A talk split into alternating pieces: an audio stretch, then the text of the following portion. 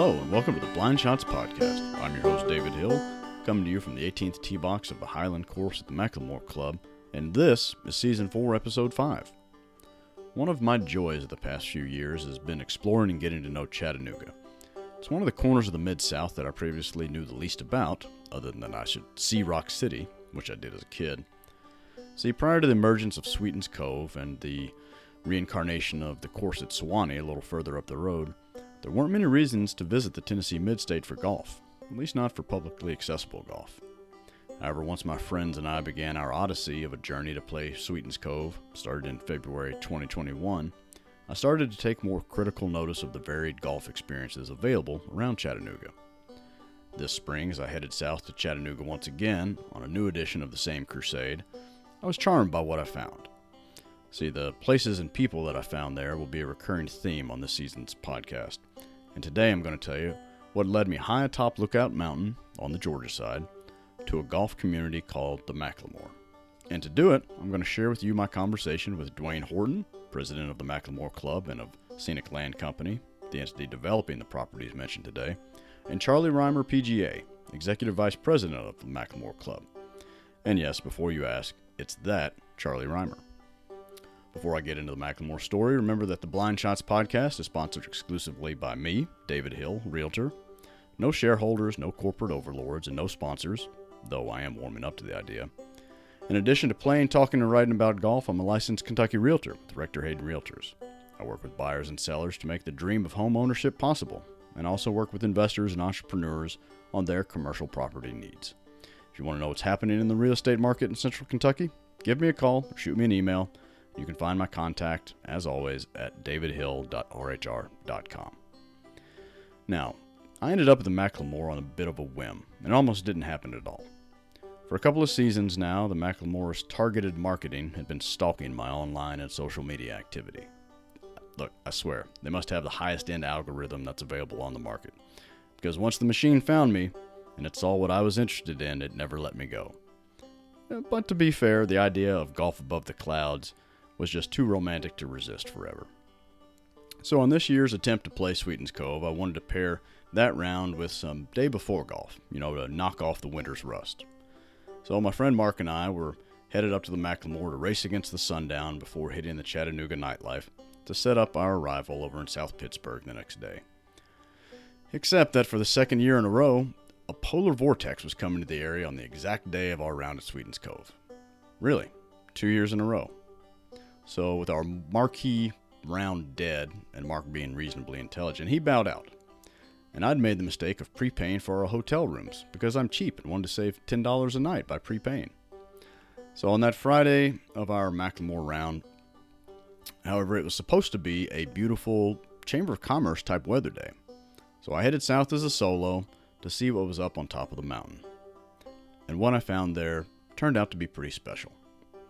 From the small collection of cabins near a really nice practice facility to the beautiful new clubhouse and restaurant, and the warm, welcoming staff, and the utterly entertaining and challenging golf course, I was under McLemore's spell. As I journeyed back up to the clubhouse from the 18th green, one that has just an amazing vista, I knew several things about McLemore that I hadn't known when I woke up that morning.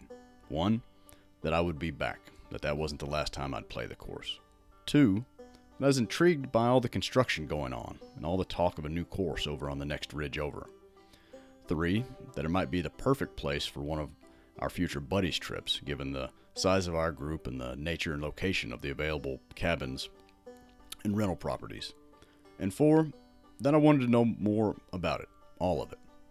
These McLemore guys were making the pivot from using the golf course to sell home sites to instead becoming a golf destination, putting their own spin on the model that the guys behind Bandon Dunes and Forest Dunes and Cabot Links had all succeeded with over the past two decades. So that brings me to today's conversation with Dwayne and Charlie to talk about the McLemore story and what their plans might bring to the Mid South golf scene. Don't adjust your headsets. There are a few moments where Dwayne's audio will make you think you're in an altered state from a combination of sleep deprivation and spoiled blue cheese. But hang in there, he brings it back into the fold, and you don't want to miss what he says. They've got an interesting vision, and they're moving full speed ahead to make it a reality. So without further ado, here's the McLemore story with Dwayne Horton and Charlie Rymer.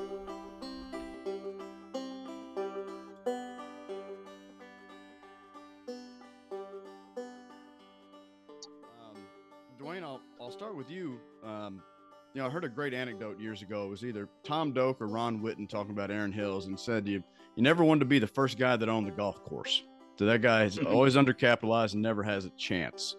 So what did you find when you got involved? What was McLemore when you got involved with it, and, and what did you find up there? Because when I was there, I noticed there's an awful lot of new stuff up there It looked like it was n- not not of an older vintage. Yeah, the the you know in the, in that case, um, we were the third, if not fourth, owner of uh, of the property, depending on how you look at it. And when we uh, came on board, um, you know there was a there was a lot of silver linings uh, to it. While uh, it was um, in a distressed shape at that time, the community and everybody around it and everybody that was involved was really ready to jump in together. I mean, there were really no other options other than everybody looked at each other and said, "Let's work together and make this happen."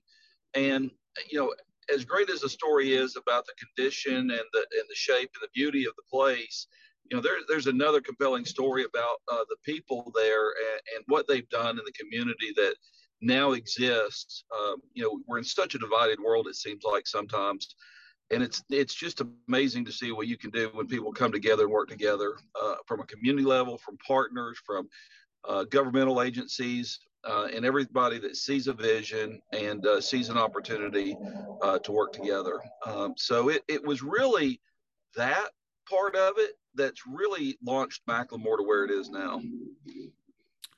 Okay. Um, you know, the you've got quite a bit of infrastructure up there, and, and Charlie, uh, your expertise I'll, I'll bring in on this part. You know that that Highland course is unlike most courses not just in that area, that you're going to find much of anywhere. I mean, I've played a fair bit of mountain golf. Um, and, and there's, it seems like, I'll give you my take is that the Highland course there, I guess that's the name of the original golf course. Mm, Highlands. Highlands yeah. course, you know, and it's got, you've got some good sight lines. You've got some great vistas. You've got some good isolation holes. It seems to just embrace being mountain golf, rock outcroppings and whatnot. Um, what for someone that's just coming to visit, what should they be prepared to see when they when they're headed to the first tee up at the McLemore?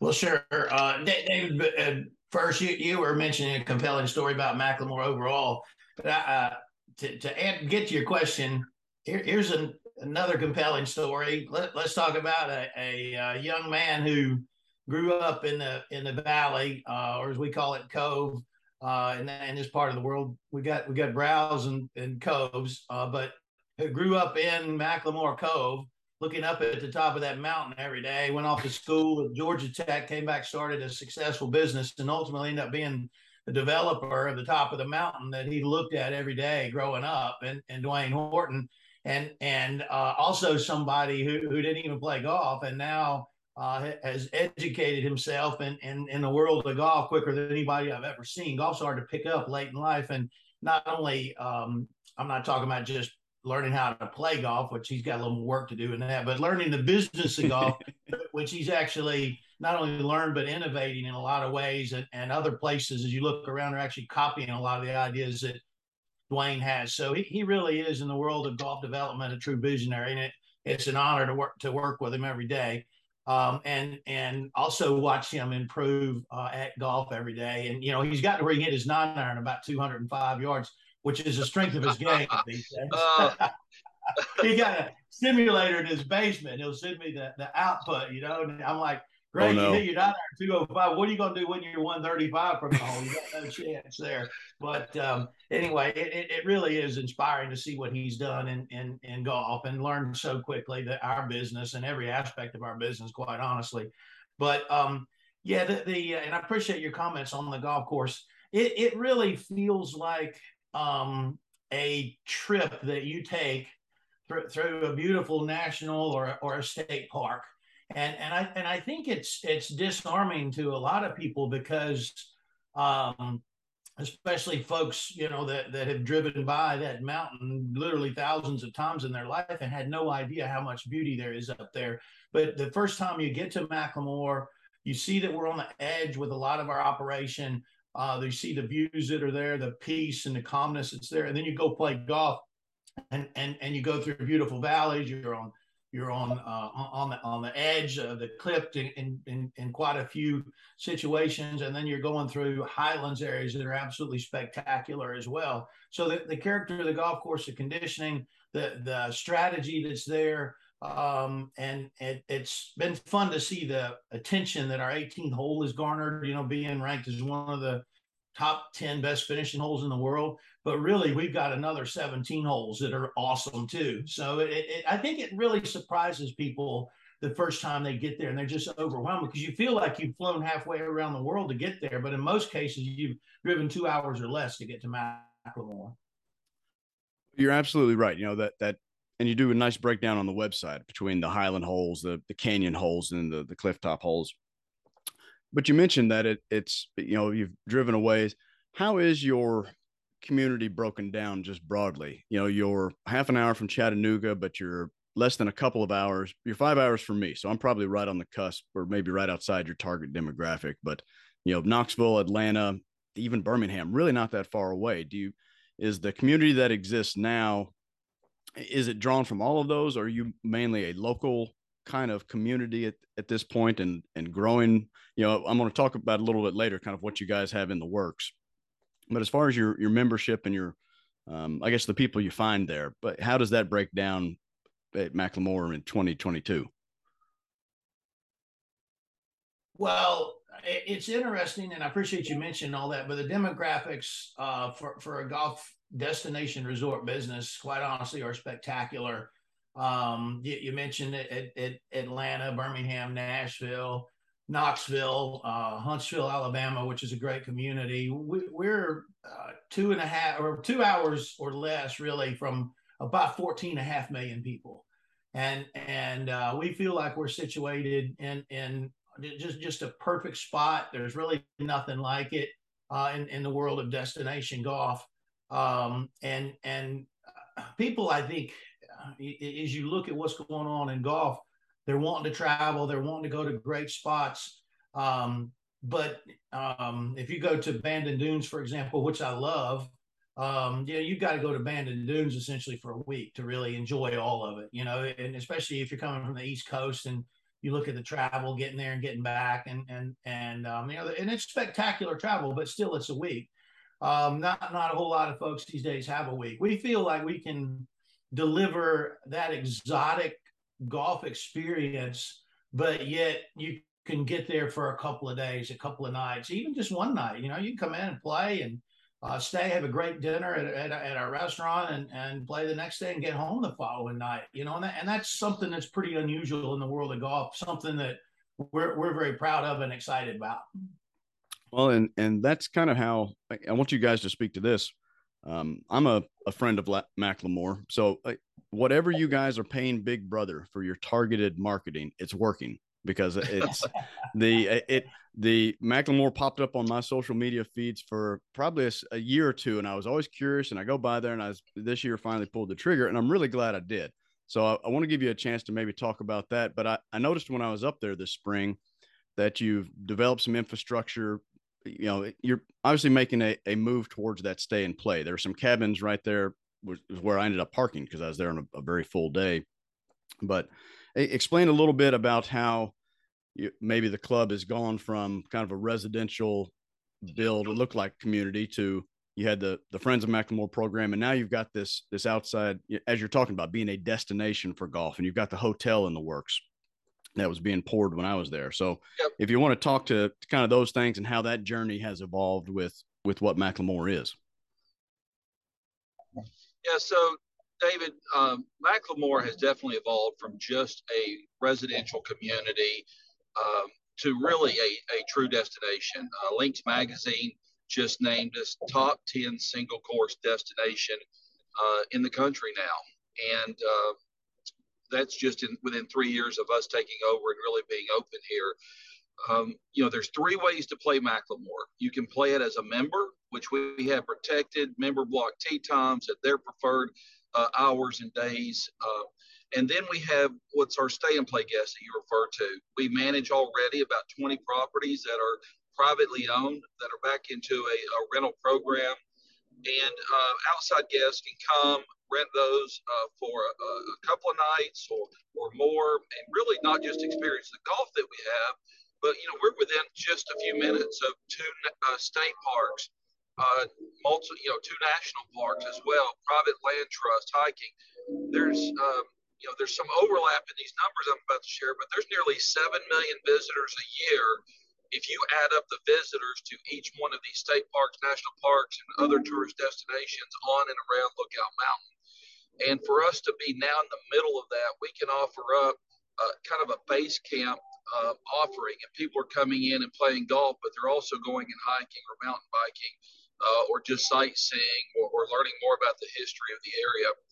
Um, and then the third way um, is really our friends of McLemore invitation. Um, and this is something that's really modeled. Uh, you know, we're we're people. We believe we're people people.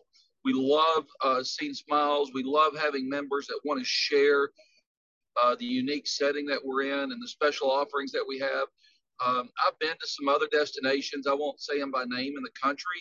And when you're there, you're, you're playing great golf. You're in this great setting, but you don't really get a feel for the community that's there.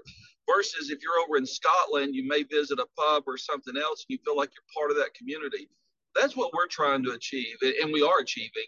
Is when you finish a round, you may sit at the bar or, or somewhere else out on the range, and you're going to talk to a member of the community uh, or somebody that's there that's oh, that's you know, wants to be a part of something that they can open up and share with others. And the Friends of McLemore Invitation allows people uh, to really come and see it. Uh, if you sign up with us, uh, it really is only uh, uh, once per season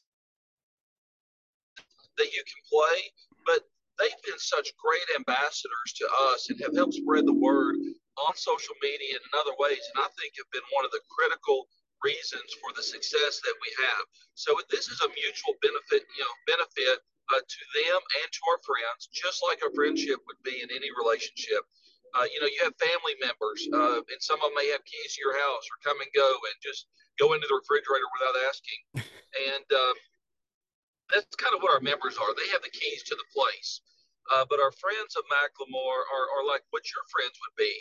Uh, you know, you you appreciate the relationship, you value the uh, friendship, uh, but uh, it's something that uh, they can come and go as as the supply and demand is available.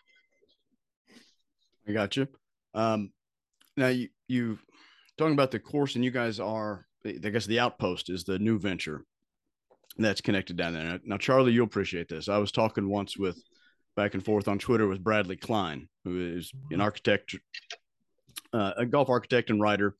And I asked him, he was talking about renovations, going for clubs and committees. And I asked him, who's the biggest ego in the room when you get in there? Is it the chairman of the club or the owner or the architect? And he just said the architect, hands down. Not doesn't matter how successful the business the member was. He said the, the and you guys somehow got Bill Bergin and Rees Jones to work together on the Highland course, and you've got them slated on this new course. How in the world did you pull that off? I mean, that's those are two rock stars in the golf design industry. Well, Dwayne was uh, instrumental in, in putting those two guys together, and I'll, I'll let him address it. But but I did just want to comment on on both uh, Bill and and Rees. Uh, I've known both of them for a very long time. Uh, I, I, played golf at Georgia Tech. Bill played it at Auburn. He grew up in Atlanta. He's a little bit older than I am. If he was here, I'd say he's a lot older than me, just a little bit older. But I, have known Bill since I was in college, and and uh, he he worked under Bob Cupp, the late Bob Cupp, who was absolute genius in our business and just a mar- marvelous human being as well. And and so Bill right after finishing his playing career, and and um, he he was a PGA Tour player. He's a better player than I was, I can tell you that. Uh, he he just had this passion to get into golf course architecture, and and it's really tough to get into golf course architecture, but he's always been driven to do that. Uh, he's positive, he's upbeat. Um, he, you know, he, he's he's a family guy. He's a true gentleman. And and uh, Rees, I've known uh, maybe about 15 years and, and um, gotten to be a really good friend. And, and no disrespect to Bradley Klein, who I know pretty well too, but of, of all of the architects uh, that I know, um, that to, and, and Bill and Rees, you know, they, they have an ego, but it's a very manageable ego. You, you can't accomplish what they've accomplished in, in, in any kind of business, in particular golf, if you don't have an ego. But they don't let the ego get in the way of relationships or business. And and um, as our board and Dwayne uh, and our staff got to know uh, Bill and Rees through the process of, of redoing our existing course, it, it became more really than a business relationship. And and uh, fr- from a business standpoint, you know they they they deliver absolutely. They're on time, they're on budget. When we ask them for their time to come in and help us with promotion, they they move uh, uh, mountains to, to be there, and, they, and they're along with being very very accomplished in in the, their industry. They're, they're, just great people, and they're, and they're a wonderful fit for our team. And uh, when we were talking about Outpost, I, I suggested to Dwayne and and um, our board, hey, we've got a great golf course from a great team. We need to show this piece of property to some other folks. And uh, they said, no, Bill and Bill and Rees are our guy. That's who we're going with. And and um, you know, we, we we you know we're not going to turn our backs on family. People have delivered for us in the past, and and so that's that's what we've done. And that and that gives you, I think, an idea of just uh, how highly we think of them, not only professionally but personally. Yeah, I've got to echo everything that Charlie just said there, David. Um, you know, they are they are just great people. Uh, they're very accomplished. Uh, you know, they they are confident, uh, but uh, but not to a fault at all. Uh, they really uh, are open to collaboration, and they realize that it's not one of them owns an idea. They they truly own it 100% together, and the better that it does, the better they're going to see. You know, there's just been some amazing thoughts and quotes uh, that we've heard from each one of them. And I think a big decision was we already had a relationship with them. And when we saw both of their jaw drops, when they saw this new property, what's the outpost? Um, you know, for them to be as storied as they are, uh, you know, for for Bill to have played uh, all over the world and and and then have the the spirit the experience he does as a designer, and then for Rees Jones, you know, uh, under the tutorage of his dad, um, uh, from a very early age to see everything in golf uh, in some of the in you know the greatest places in golf for them to, to see them to react the way they did when they saw this property uh, you know we really knew uh, from the past experience that we had the right team. And i, I want to speak real quick to the outpost um, it's been hitting us um, that the I don't know. Once we're finished with this outpost, I don't know many places, if really anywhere else other than maybe one, that you can go to and play two such uniquely designed uh, on land and philosophy uh, the golf course itself. Uh, you know, you go to many destinations and you may be in a sandy environment or or uh, you know more of a flat environment or uh, you may be in the mountains and it's all just mountains. Uh, we're going to have this new course is going to be something that's walkable uh, from the member tees. It's it's going to be less than a five mile walk. I believe Erin Hills is close to eight uh, mile walk, and it's going to be just um, and, and a links inspired open type course. And I think one thing that made us feel comfortable with going with Bill and Rees too was while conventional wisdom may have said bring in another architect just to spread uh, the draw, uh, to create more of a draw. I believe their adoption of the design philosophy that we all kind of developed together, uh, and Charlie's been a huge part of this um, in planning. And I appreciate what Charlie said earlier um, about the education I've had in golf. But uh, the blessing's been I've been able to learn from the best. And the you know this place has attracted uh, the best with Charlie and Bill and with Rees and so many others. I mean, we have one of the best amateurs in the uh, region that's also our GM uh, up here at McLemore. Uh, so they're constantly pouring in, giving ideas. And it's just such a, um, an amazing collaborative effort where once the best idea comes out, everybody owns that idea together. And, and uh, we're making this place um, uh, something unique in the game of golf. And, and David, one of the things that um, has been really amazing to me and also to Rees and Bill and an opportunity that that really neither one of them have had uh, very often in, in, their career is the fact that um, most of the time when you design golf, uh, when you get the topo, uh, it's already gone through the land planners and the corridors are there, and you pretty much told as an architect, you know, here's where the houses go, and here's all the lots, here's the roads. Um, we've left this for you, which is generally bottom land, which turns that generally into a civil engineering mm. product because uh, or project because you, golf typically modern golf is about moving water off the playing surfaces because the, the the the lots and the houses are on the high ground and the water drains down into it and that's why when people play modern golf sometimes they just don't feel real comfortable because it's not an authentic use of the land for the golf course but what dwayne did is hand the topo to these two amazing architects and said build me the best golf course that you can build on this land. And and i believe people will respond to that because they'll know it's the best use for the property that's there. Uh, that, that it's not really a secondary thought to what a housing development is going to be. So there's there's no homes on this property. Uh, we're we're we're an interior golf course with a mile and a half of cliff edge and every inch of that cliff edge is filled with golf hole and and pe- people when they see it are just going to be blown away because it's is re- there's really nothing like it. Uh, Rees calls it a headlands golf course, which is a uh, Pebble Beach is a is an example of a headlands golf course. It's not a a links uh, because it sits on the cliffs above the ocean. We sit on cliffs above uh, McLemore Cove, and and actually we have uh, a similar routing to Pebble Beach in that we start on one end and go out and come back, um, and and the same kind of um, view of our cove that Pebble Beach has of the Pacific Ocean. So it's it's a, it's that that kind of routing uh, that that people just don't see anymore. And and I just believe uh, Bandon Dunes proved that with you know with Mike Keiser and and what he was able to do at Cabot Lodge and Bandon and his projects moving forward. If you put golf first, and you end up and and really truly care about it and put something special in the ground, then the golfers feel that and they respond to it. And and and the, the reaction that we're going to get when when Outpost opens, I think is just going to be absolutely off the charts because there's nothing like it, certainly on the East Coast. Talk to me a little bit and flesh out how the outpost works in respect to this. Because when I was there, you've got a lot of beautiful new infrastructure there. You've got a great clubhouse, and that restaurant is dynamite. That reminded me a little bit of Forest Dunes uh, just as kind of a gathering point. You've got the short course off the back porch. Now I got polar vortex out. I was there on a Chamber of Commerce day, but the next day was when the polar vortex hit Chattanooga. So the guys had that all covered up. I didn't get a good look. So you can tell me about how much fun I missed not being able to to play the the Craig back there.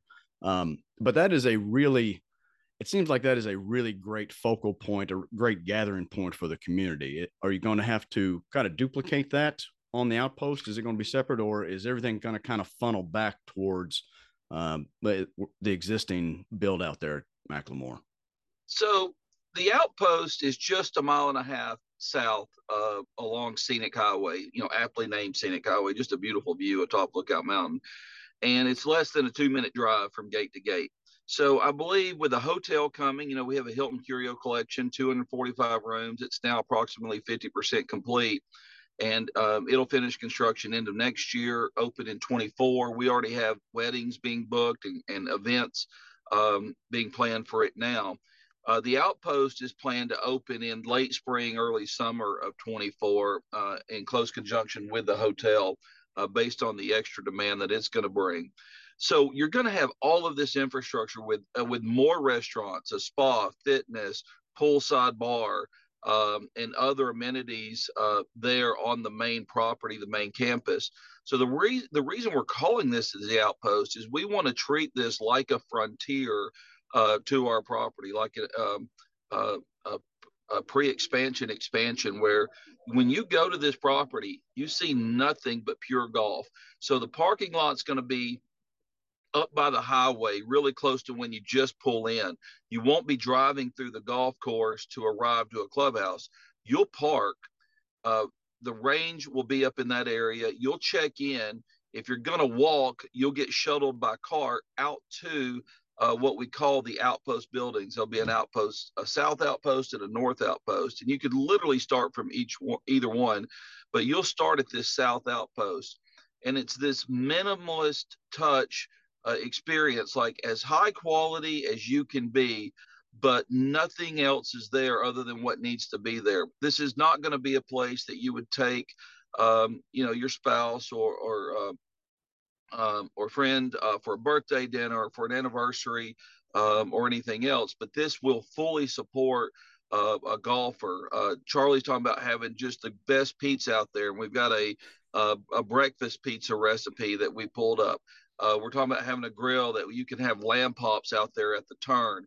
Um, and it, it's the buildings we don't want to take away from this gorgeous view from the uh, it's just majestic. It's majestic setting. It's like an amphitheater shaped property. I was able to, st- you can stand on the first tee in the 18th green and you can physically see a spot on every hole. I don't know where in golf you can really see all eight, a spot on all 18 holes uh, from probably four or five different locations on this golf course. Um, and uh, got a few more things I really want to add, but the experience is going to be you're going to get dropped off up top, check in, and then you're going to discover uh, this just pristine rural. Um, it's going to be primitive in the sense that it's going to seem untouched around the fringes. You won't see any houses. You won't see anything else other than the distance view. Uh, but then you're going to have the best quality turf. Uh, we're using a Zoysia uh, turf, um, not just for the fairway, but even for the first cut. Uh, we're using, uh, you know, bent grass greens. Uh, they thrive in, in our environment. We're one of the furthest, uh, most southern destinations in the country. Yeah, you've got grass. You've got to be your own little microclimate up there if you're going to be able to get bent grass. That's impressive. You know, here I'm in the the mid south up here in Lexington, and Bermuda greens are slowly creeping their way north because our summers are just getting so much hotter. So that's impressive that you can get a strand to grow up there. Well, what's neat about this mountain environment is we're elevated, and so and especially with the new uh, this new course that's open, uh, we get a constant breeze. The humidity is uh, less uh, at the elevation, and the uh, night temperatures are cooler. Uh, so it, it really this bent grass is thriving. Uh, we're going to have this stadium zoysia that's like um, uh, a ryegrass, dark, deep emerald green, not the kind of lime green that you see with some other um, southern type grasses like Bermuda or uh, some of the older strands of, of zoysia. And it's it's just going to be immaculate conditions, but in this primitive setting with rock outcroppings and cliff edges and water holes um, and distant views and tree lines uh, lining the backside of the property. Um, you know, Bill and Rees have uh, uh, worked very closely on this property. Uh, we went through a number of layouts, and, and um, uh, Bill was uh, very um, involved in making in leading that effort.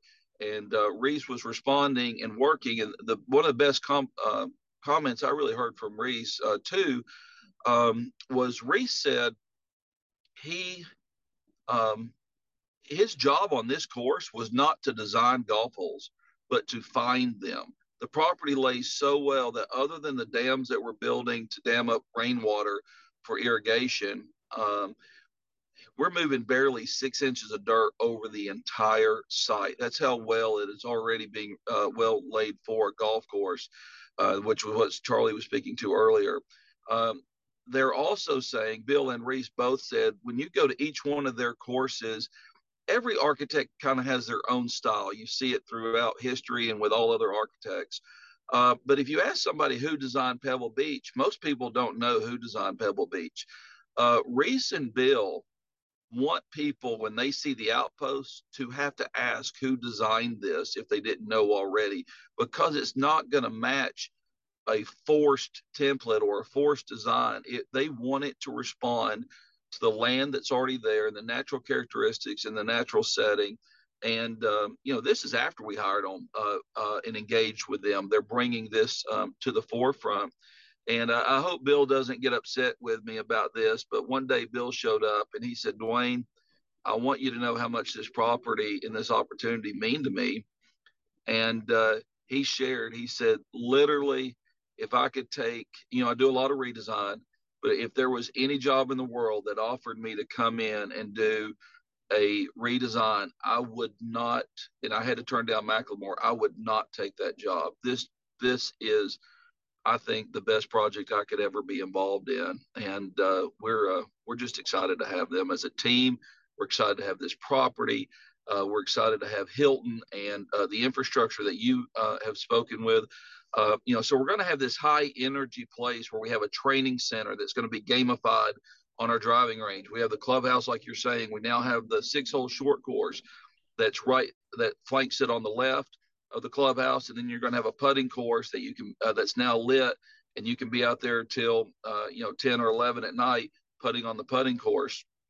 You're going to have the restaurants and the other activities in the area.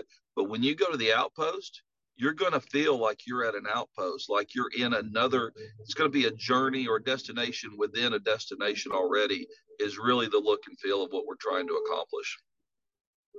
That's going to be tough to beat. I mean, I, I, I, I will preach to anybody that, that listens that someplace that the back porch at Pinehurst, that cradle is the happiest place on earth. And it, you guys are set up to, sounds like to compete with that, where you just, you're providing the space for people just to come and enjoy golf plus. You know that that that that golden hour. You know everybody wants to be there. Those last two hours of, of sundown, where you're on the back porch and you maybe got a beverage of choice, and you got either your putter in your hand or a wedge, and it's there's not much better way to to end the day.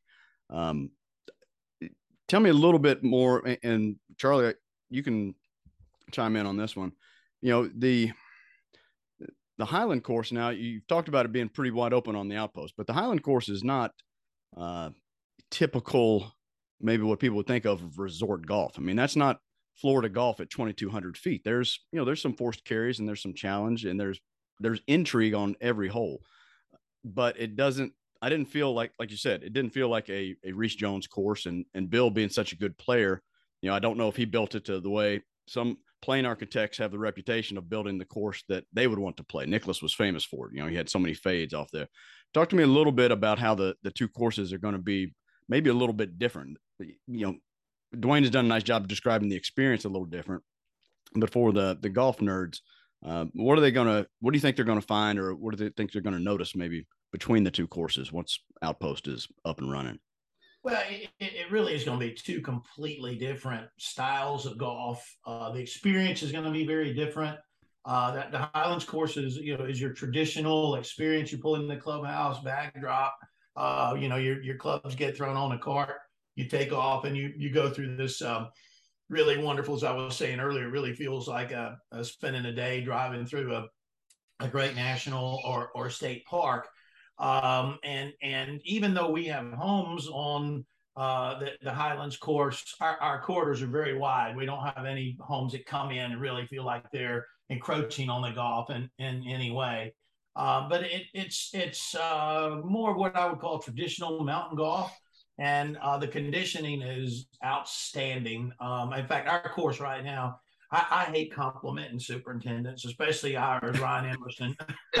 he, he's my good buddy. We're always arguing about something, but Ryan and his staff have just done a phenomenal job. I mean, we, we could not ask for the golf course to be any better condition than it is right now. And and um, Dwayne was mentioning that the new turf that we're going to use uh, on, on Outpost, the Stadium Zoysia, uh, will be actually the first golf course to use it on the full golf course. And and um, uh, one of the arguments uh, that I was using with Brian as we were sort of debating, you know, what kind of grass to go with, and, and you know, we actually got on a plane and did our research and all that.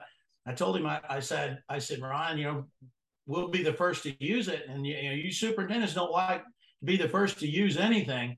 And he, he, looked at me and smiled. He said, he said, we were the first to use AU Victory bent grass on our greens. How'd that work out? And I said, well, you got a great point because they, they are phenomenal. And and a lot of people, you know, forgotten how good bent grass is. And and this AU victory, AU for Auburn is where it was developed, uh, ha- has just been hugely successful for us. The texture, the color, the firmness, the speed. We just couldn't ask for a better putting surface on our existing course. It was absolute no brainer to, to use that on the outpost. But um, getting two golf architects that are, you know, golf architects sort of get set in their ways but but to to come together and collaborate and and try to do something different than maybe either one of them have ever done is is what we're going to have at Outpost. Um, Rees um, actually told us that that one of the best compliments he could receive is when people play it, they, they're like, you know, who who did this golf course? He doesn't want people to look at it and go, oh, that's a Rees Jones or that's a Bill Bergin. He doesn't want them to know who did it, you know, and and and and I, I think that says a lot about going back to Bradley Klein talking about the ego that the golf course architects have. Um, most golf course architects wouldn't tell you that, you know, and and, and Rees, they, they want they both want the best product and and they know they've got an amazing piece of land. And even Rees with all he's seen in his his lifetime when he comes to site he you can see him. He just physically gets excited. I mean he's walking around waving his arms around pointing at stuff you know and all of that. And and and it's an energizing place just just because of the drama that is going to be inherent in where we're located with this golf course. And and um uh but it it, it really is a challenge to have two golf courses that close together and make them feel different but the land and the site dictates that they will be very different golf experiences. Gotcha. Um you know speaking of, of different golf experiences what kind of struck me was, and I want you guys to, to talk about this a little more, kind of McLemore's place within its its market. I mean, the I grew up in Bowling Green, Kentucky, you know, a, a couple of hours north of Chattanooga. Nashville was kind of my stomping ground. It was a lot closer than Louisville.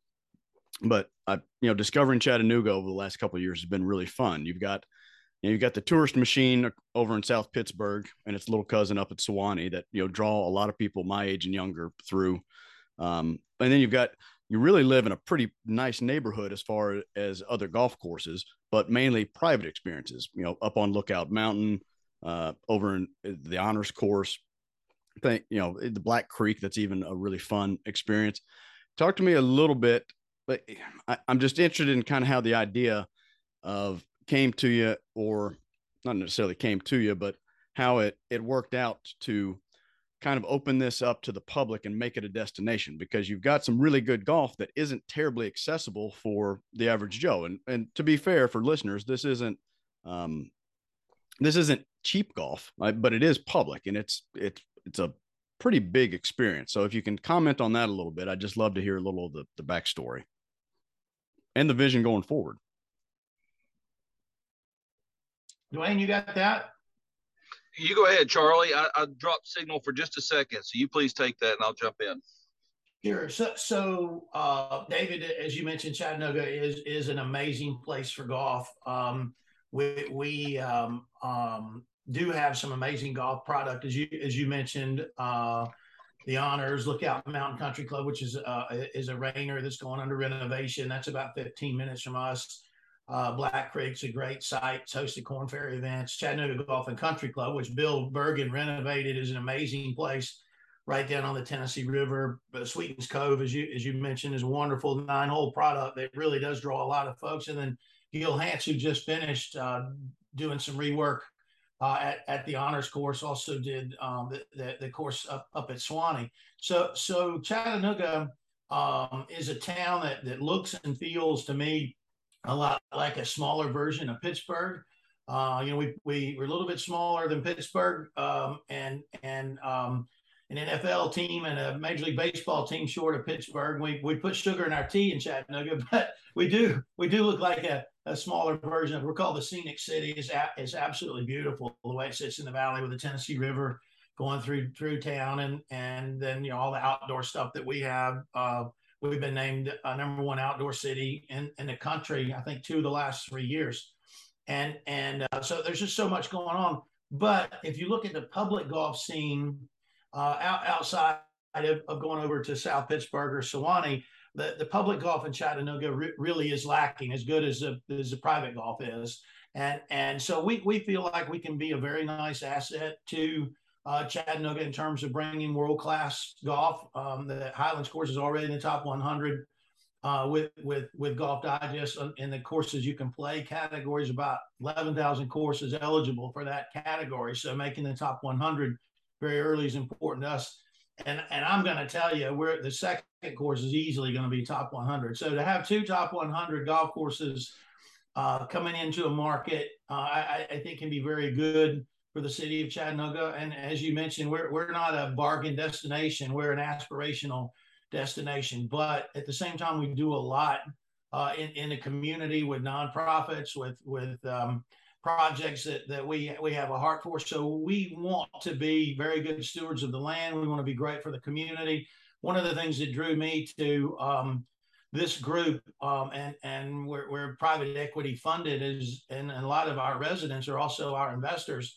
Is uh, it's it's a group that wants to do things right. One of our board members pulled me aside when I first came on, and we were talking about um, you know, what goals are. And, and one of the goals is operate business in a noble fashion and, and bringing a lot of jobs to Walker County, Georgia, where we're located, um, is something that's really important to, to our group. So when we're up and running, you know, within 24 to 30 months, we're going to have 500 plus jobs, give or take. Uh, that really is important to a rural county. And, and so we, we feel like um, we can we can help promote Chattanooga we, we can provide an aspirational product where locals can come and play um, and and and provide jobs and economic growth for the area as well. And and so all of those things together, operating business in a noble fashion, doing things right, having a long view, um, is something that that I think is really attributes to the uh, the authenticity of what is we're trying to do and and the culture that our employees have uh, and and it just all works together. And it's it's an amazing group. I, I, love every day that I get to go in and be around our people. I love being around our people. I love being on our property. It, it's a place that really energizes you, and I think our guests feel and our members feel the same thing. You know, David, the only thing I love everything Charlie said and 100% agree. The only thing I would add uh, to really highlight what he was was speaking of about public access golf in the region is um, once Golf Digest put us on that top 100 uh, course that you can play, we looked and there's not another course on that list that people can play a top 100 course in all of Tennessee, all of Alabama, and anywhere in North Georgia, even past going south of Atlanta.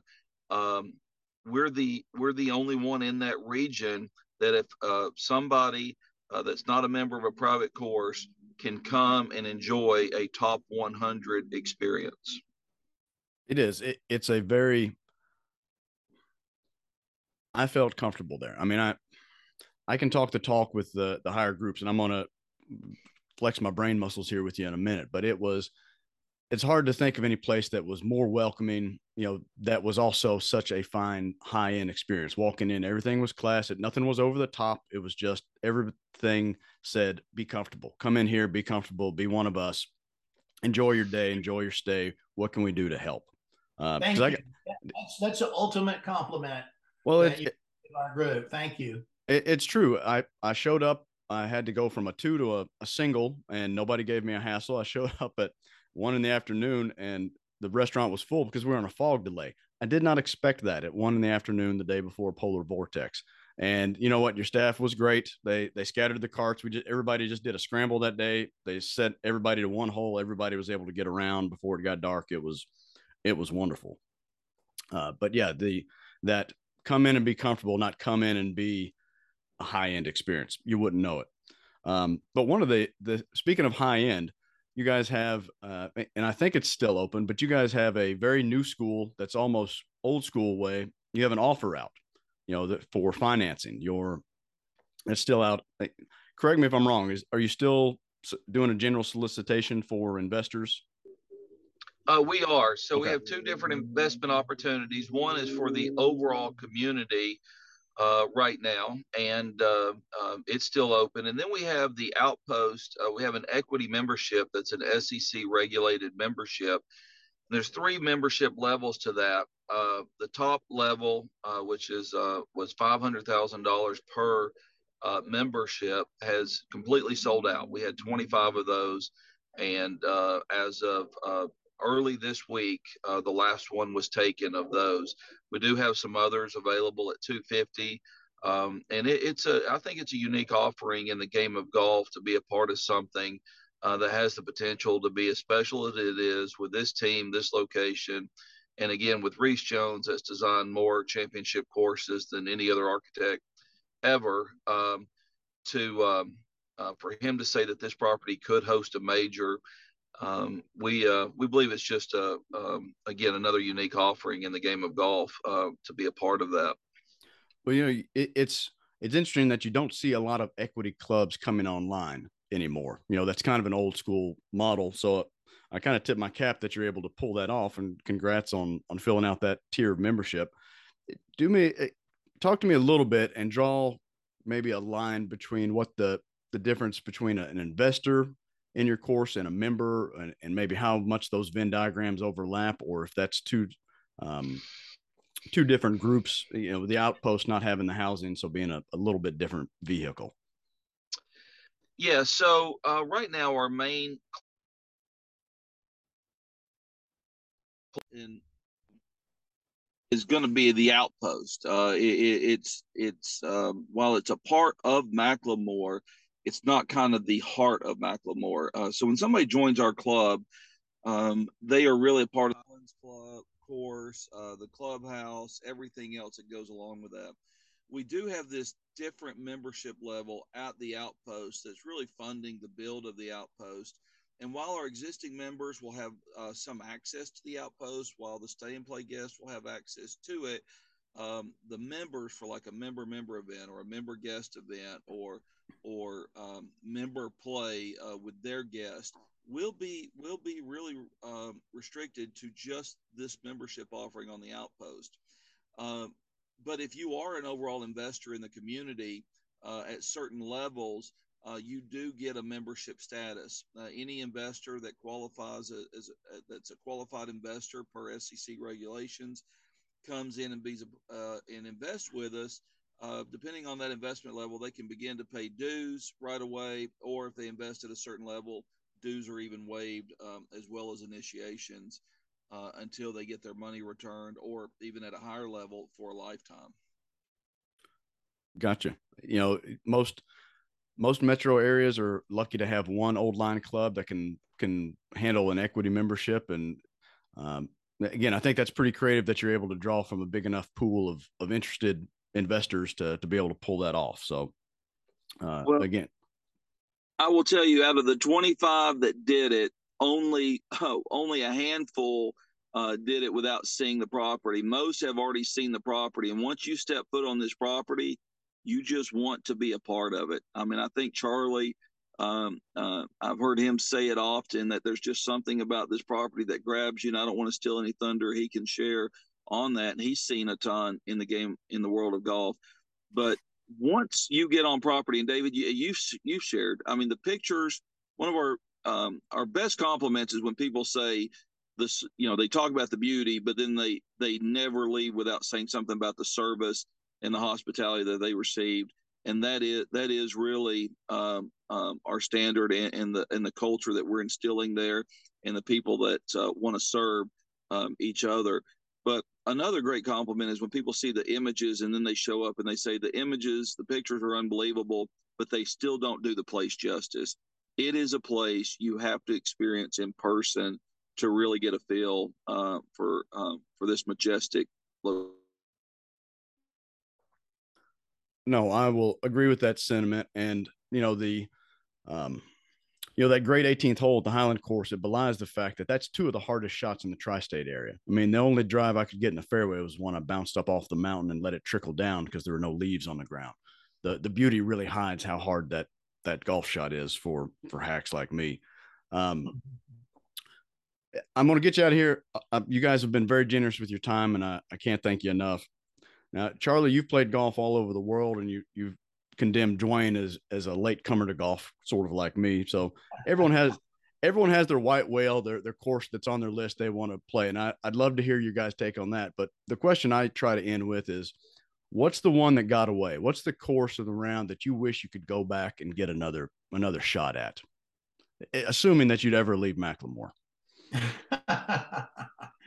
um my senior year at Georgia Tech, a group of uh, of uh, members um, took took the team down to play, and um, I had played the golf course a few times in the, in the previous to that, but it always been in horrible weather, and I wasn't playing very well. So my senior year, um, I, I um, was playing great golf. We had a day it was going to be like 72 degrees, and it was my day to bring Augusta National to its knees. And and the way the day worked is uh, we we played the par three course. We stopped and we had lunch, and then we would went to the first tee around uh, 12:30 or one. Well, here's where I would like to get my mulligan. When I had lunch at Augusta National that day, I had the blue cheese dressing, and it was bad.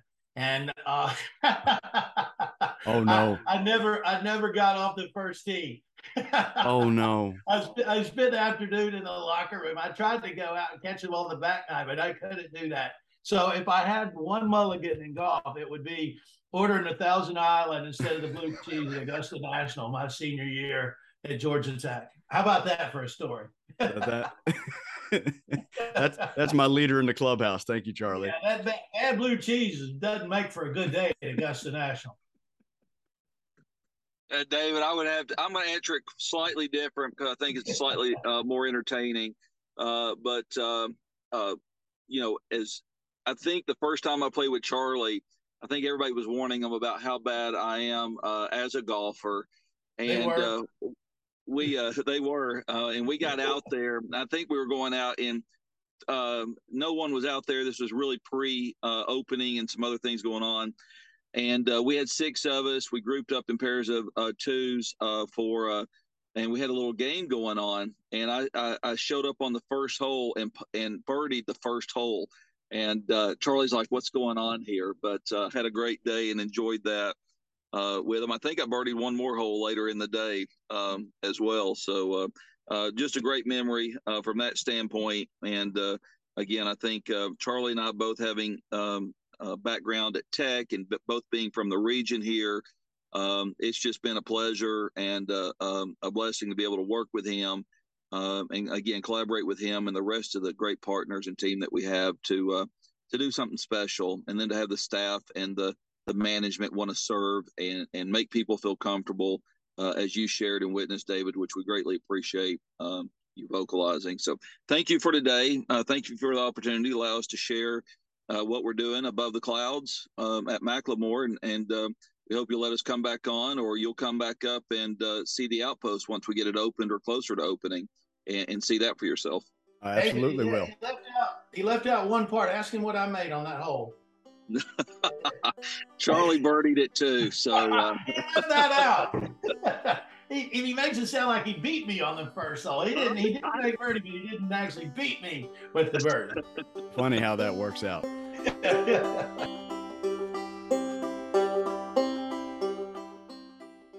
hey, thanks for stopping by for this episode of the Blind Shots podcast. A huge thank you, obviously, to Dwayne and Charlie for taking the time to talk about what's happening at the McLemore Club. As I said, it was a first rate experience and as fun of a mountain golf course as I'd played in a while. It had dramatic elevation changes, lots of risk reward decisions. Sometimes the edges between brilliant and disaster were as razor sharp as the rocky outcroppings. I enjoyed the drama of it all, going around the course, and I was excited at what the next challenge may be. And boy, does it end in some brilliance. As I mentioned in the interview, the staff could not have been more welcoming. Look, there I was, a non member, unaccompanied friend of McLemore guest, showing up on a Friday afternoon, registered as a single, in the middle of a fog delay, which was obviously a compound headache for the pro shop, having to scatter all the carts at once once the clouds moved on. And what did they do? They welcomed me in, chatted me up like they'd been waiting to say hi to me the whole time. From the cart staff to the pro shop to the bartenders, it was all smooth, it was all great. My only regret was that the impending polar vortex meant that the short course had been covered for protection, and I didn't get to play it. It looked to be a fairly exotic mix between pitch and putt and short course right off the, the clubhouse's back porch, so that's something definitely on the list for next time. The club has a fairly extensive website at themclemore.com. If you're interested in checking out the club, I'd encourage you to sign up for their Friends of McLemore program. Sure, they'll have your email address, but it's worth that small price of admission to be able to schedule a visit and spend a day at the club. Now, granted, it's not an inexpensive experience once you get there, but obviously, I think there's real value there because honestly, there's just something magical about mountain golf. Everything I learned from this episode makes me want to revisit the club, and I'll be excited to see the Outpost course once it's ready for its public debut. A little cleanup on the investor offering I talked with Dwayne about, since I used to be able to speak intelligently about such things. I find this interesting. To finance the construction of the Outpost course, his investment group is publicly soliciting limited investments from accredited investors. That's a defined term. Uh, and only accredited investors. Under the authority of Rule 506C, it's an exemption to having to register the securities under Reg D of the Securities Act of 1933. This all came about as a way to streamline things uh, coming out of the last recession. So basically, Dwayne's development group has sold shares in the company that will operate various parts of the Outpost and McLemore Club. Uh, and they're selling these opportunities to high net worth individuals in order to finance the various stages of construction for their vision, namely the course and the hotel. Using this 506c uh, avenue to raise funds is kind of a new spin on the old idea of how to start a golf club. Take subscriptions from high net worth individuals who, in turn, become the members of the club.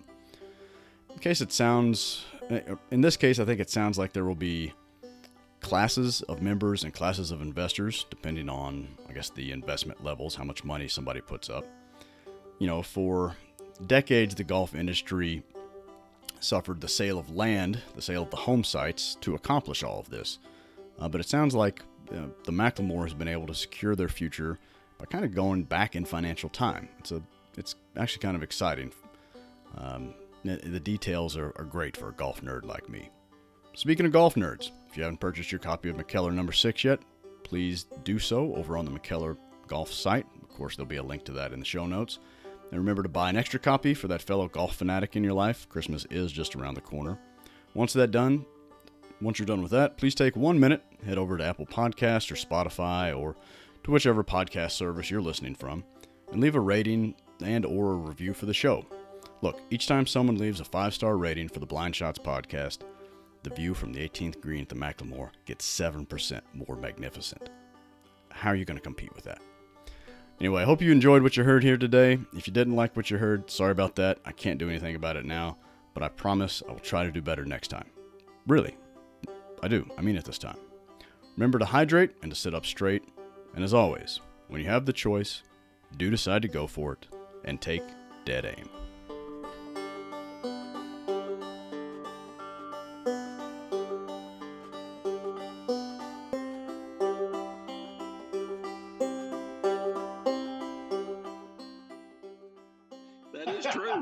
What true. in what country? Eh, where? where I'm sure you're a you're a fine specimen and a number one draft pick somewhere.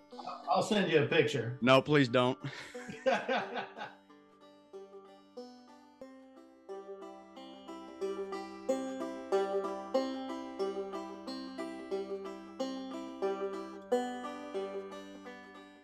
Hold on. There's a fruit fly in here with a death wish that keeps taunting me.